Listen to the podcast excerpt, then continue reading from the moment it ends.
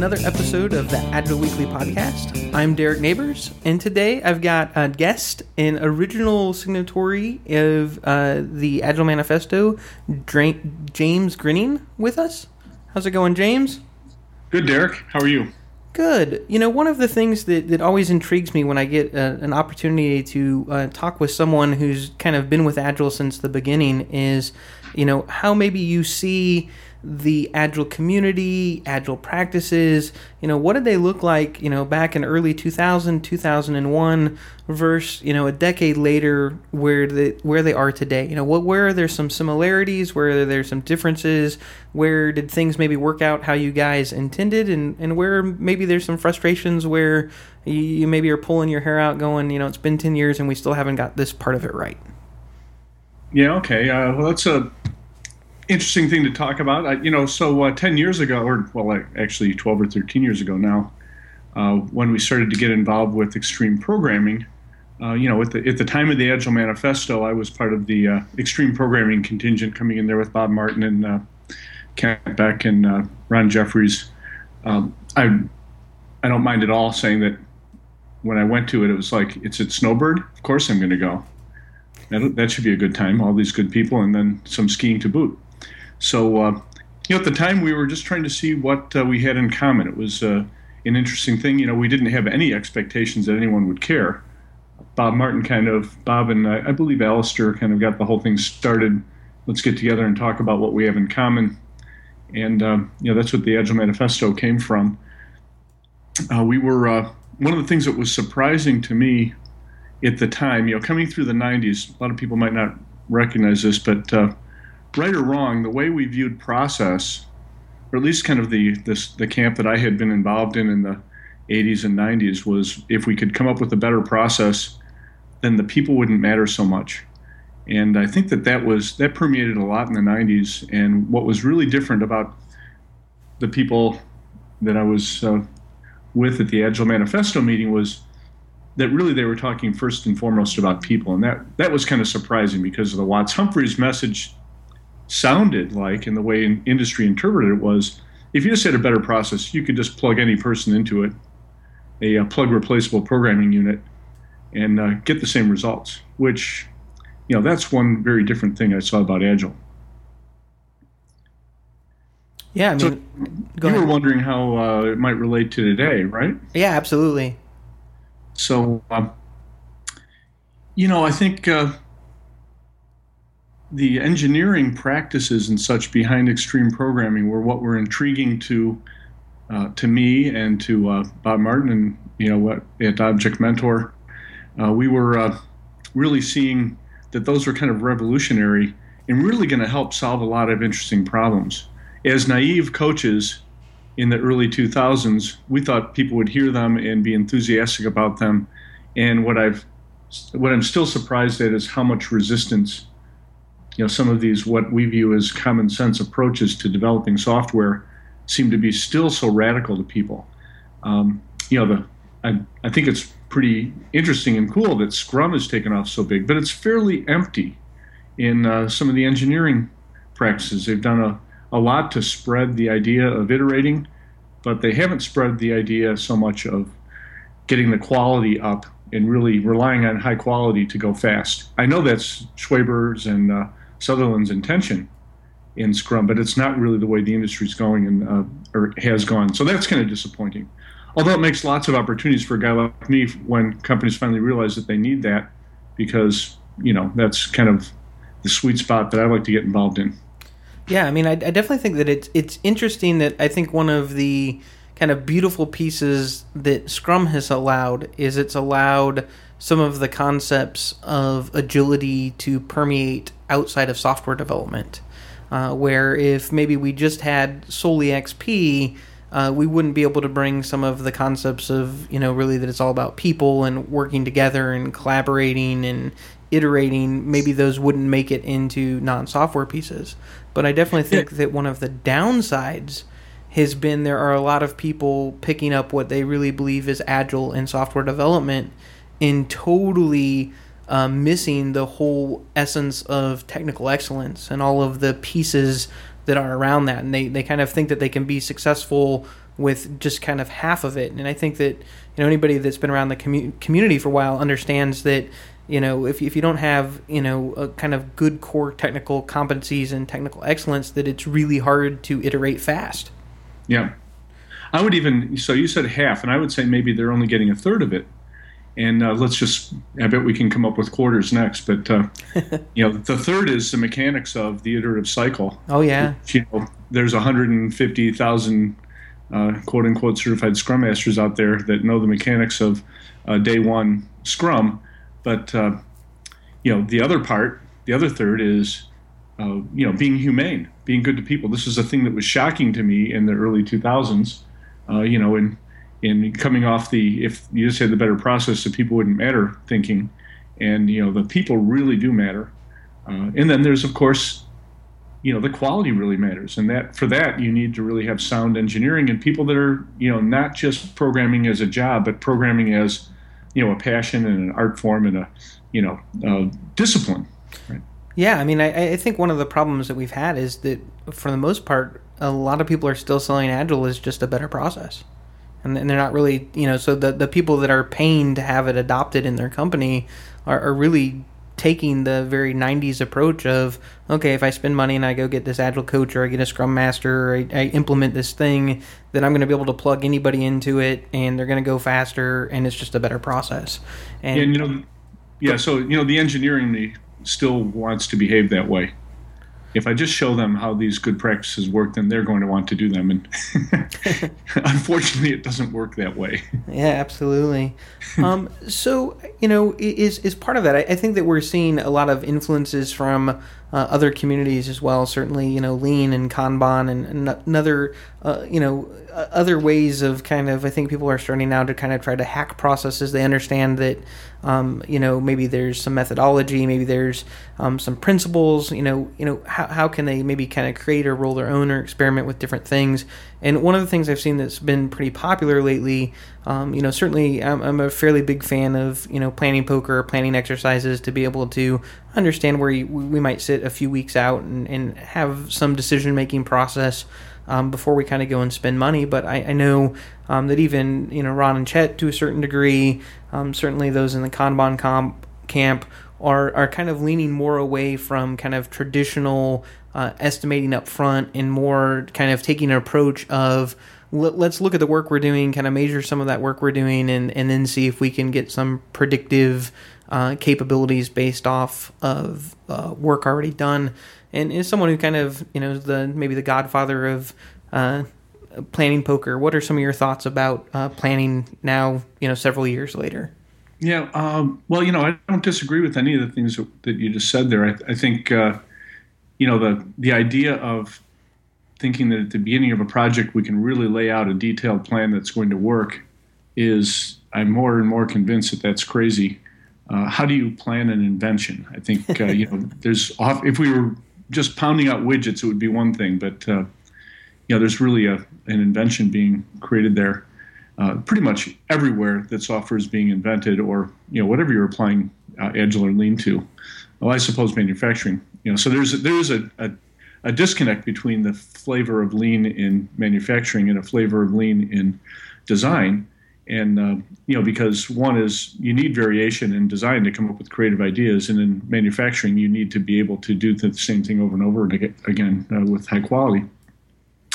Uh, but so you know what about what about planning you're asking me? Uh, you know I, I actually tell people not to use planning poker um, because I feel like it's too slow. At, at the time of you know the first meeting when I just kind of dreamed it up out of a pragmatic need to get a meeting that was stalled going again. Um, it really helped speed us up. But then we discovered other things within the same year that sped us up even more, like using affinity grouping and such, so that we could uh, start to see, you know, which things are alike, which things are different. Then, you know, do a kind of batch mode planning poker on piles of stories. But you know, we know that those estimates are really wrong, and you're just trying to come up with some kind of guesses to how big something is, you know, so you can know whether or not you should proceed. And uh, I, uh, if you spend two days playing planning poker, you're wasting two days. You could do that in two hours using other techniques. So, uh, you know, I, I hear what the lean people are saying. Why, why estimate it all? But you know, my world, uh, in embedded systems where there's hardware and software that have to come together, uh, the business has to have an idea of when things are going to happen. And so we can't just live in the ideal world of what's the most important thing to do next. Although we do work on the most important thing to do next, we got to try and create some vision of how long it's going to take. Yeah, I mean, I, I like to kind of tease and say, well, we call them estimates for a reason. If they're actuals, we would call them actuals. But I, you know, I, I think I take a very similar approach in that, um, you know, really it's about estimating as quick as humanly possible and getting something that is um, as accurate, not necessarily as precise as possible. So if we know going in that it is an estimate and that it's it's you know the, the, the bigger amount of time we're trying to measure the more inaccurate we're going to be. Um, but if we can spend you know we like to use kind of a if you're taking more than a minute per story to kind of come up with an estimate you're probably taking uh, more time than it's worth unless you're you know you really need to be precise. Yeah unless you're about to work on it. Yeah if you're exa- about to work on it okay. But if you're just trying to come up with a release plan for instance that kind of stretches out to see how insane we are for trying to do what we're trying to do uh, you know, then it should be very fast. Yeah, it's kind of the the litmus test, right? You know, is this is this something we could even f- remotely uh, fathom to do in, in this amount of time? And if the answer is no, we just keep kind of chunking it down until we, we get something that, that's about there. And it, it won't be right, but at least we'll be somewhere in the neighborhood of the ballpark. And I find that most uh, you know product managers, that's good enough for them. You know, they want to know you know they don't want to be told yeah you're going to get everything and then you don't get anything so if somebody can kind of chunk it down to a reasonable uh, a piece they can either go out and ask for more money or you know move dates or do some things kind of up front which gives them a little bit you know remove some of the anxiety from them really you know gives them Yeah. the, the ability to say is this worth doing so i, I think you talked a little bit about um, embedded um, work and i, I think it, that some of the work you're doing with uh, embedded tdd is um, pretty fascinating in the sense of I, I think you know 10 years ago i don't think a whole lot of people would have thought that um, you know kind of agility was a place where hardware and software would necessarily all intersect with each other but i think it's becoming more and more commonplace um, in in kind of the you know manufactured or embedded world, especially as we move to mobile devices, a number of other things. So, what are what are some kind of trends you're seeing in the embedded world and the adoption of uh, maybe some of the XP practices? Well, I am seeing, uh, you know, so actually, there's the funny thing is about uh, embedded software is yes, there are some different things about it, but it really doesn't matter because all the techniques and principles, for instance, the solid design principles and uh, having rapid feedback, these are all things that are going to be helpful whether you're programming on a microcontroller or an Android phone or an IBM mainframe, if there is such a thing anymore. Um, right? So the uh, the underlying principles are the same. And you know, I had this nice advantage of growing up in the embedded world and then spending a bunch of time not in it. And I, when I first ran into extreme programming, it just seemed to solve some problems. For instance, uh, the one of the challenges of the embedded engineer is that they don't have hardware usually. And what that used to mean to us is that we would code like crazy with no way of knowing if it works. And then when we finally got the hardware really close to the deadline, then we'd have to go figure out if it works. And of course, it didn't. You know, we had these high hopes that all of our documents and everything were going to make it so that we just plug it in and it worked. But nope, we had to go back and make sure every line of code did the right thing. You know, we're just pretty much back to verify each line of code, which you know, when someone objects to TDD, they're objecting. You have to verify each line of code. Yeah, but you do anyway. So don't pretend like this is different. Um, you know, so uh, I am seeing that there's more interest in it in applying TDD and embedded. And it's not just the TDD part; it's the iterative cycles. It's the breaking your work into uh, vertical slices. All these things are kind of foreign. You know, engineers are uh, famous for being chopped into their you know into their silo and shoved in a cube and come out several months later and try to integrate something and uh, you know some people are trying to change that. And i've been i've been working on trying to change that for the last uh, you know if i go back and look at my history of going and speaking at the embedded systems conference it's uh, probably 11 years now. And since I do you- started to try to get people thinking about this. So- i'm going next week as a matter of fact. Do you see a lot of the challenges as being fundamentally the same between embedded teams and non-embedded teams adopting XP, or are there some challenges that tend to be a little bit different? That you know maybe you know typical software teams don't struggle as much with, or they don't even have the problem where embedded teams maybe do because their tool set or you know the uh, other outlying factors that uh, don't exist yeah. for for most teams. Well, well, you know, so if I'm a Java programmer and I'm building a program for uh, a computer that the Java compiler and virtual machine run on, I'm building and testing on the machine that I work on. So a fundamental difference for embedded is you're building and test you're building on uh, a PC or a Linux box or a Mac, and you're running your code on something else. And so there's a fundamental difference there. But you know, uh, for instance, C is supposed to be portable. So why not write your code in as much as is possible to be portable, so that you could run unit tests and such off the target, and then only ru- and then run, you know, some of them on the on the targets that they call it, you know, embedded they call it a target system, you know, the different processor. But so there's there's a fundamental difference there. But then when I think about the techniques, that is, you know, so uh, an embedded engineer might say, well, I'm special because I have to interface with, you know, a piece of a device. And a, a uh, business programmer is going to say, well, I'm special because I have a database or a UI. Now, the techniques for breaking the dependencies on devices or databases or UIs are all the same techniques. The problem is that oftentimes the embedded engineer doesn't even know they exist because they don't they don't relate to uh, software developers uh, outside of embedded many times. I don't want to make blatant statements, but it's generally you know they align more with uh, engineering and maybe electronics and um, you know so the uh, the awareness of techniques that work and would be useful to them that come from Java or Ruby or whatever, they're unaware of and don't know how to apply them. And uh, you know, if they could be aware of them, they could certainly improve uh, aspects of their work. So TDD is one of these examples. They wouldn't know about it if, uh, well, I don't want to pat myself on the back too much, but I have been promoting it for over 10 years now. And there are people that are starting to do it and have been doing it with a lot of success. Yeah, I mean, I, I certainly, I certainly even see that within, um, you know, typical software teams where you know maybe you know have a lot of experience, say in the Ruby community, and then you move uh, to a Java community, and a lot of the tools and some of the maybe kind of cutting edge things that a dynamic language brings you in some of the thought process. Um, certainly, those that use Smalltalk in another languages, going back to C, is when you kind of get these new insights. They they become kind of second nature um, uh, for you, but you don't realize that another community that has never seen them before don't understand some of the techniques or the principles and aren't able to leverage them. And so I think you know some of it is it's really great to to be able to share kind of uh, cross discipline. You know, to be able to a Ruby programmer to talk to a Java programmer, to talk to a COBOL programmer, to talk to an embedded to an developer, talk to an embedded C programmer. yeah, exactly. You know, I mean, because you can learn something from kind of all sides. I mean, I, I think you're absolutely right that they they're more similar than they are different. We just maybe use different uh, language about how we talk about them or how we see the problems.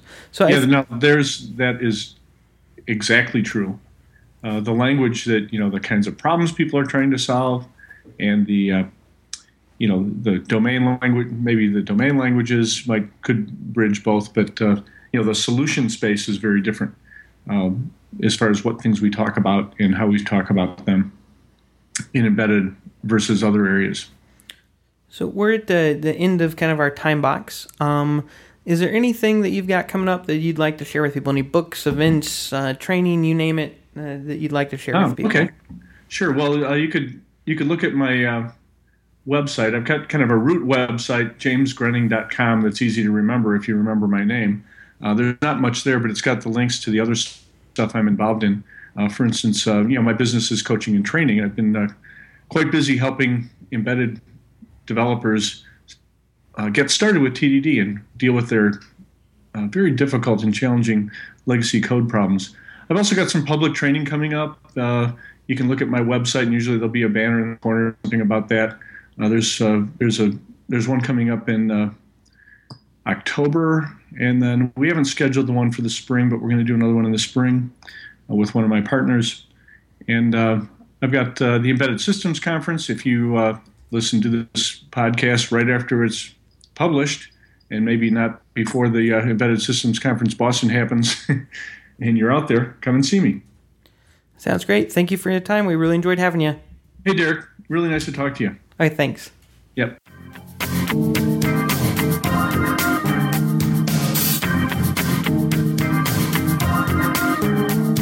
Is there something you'd like to hear in a future episode?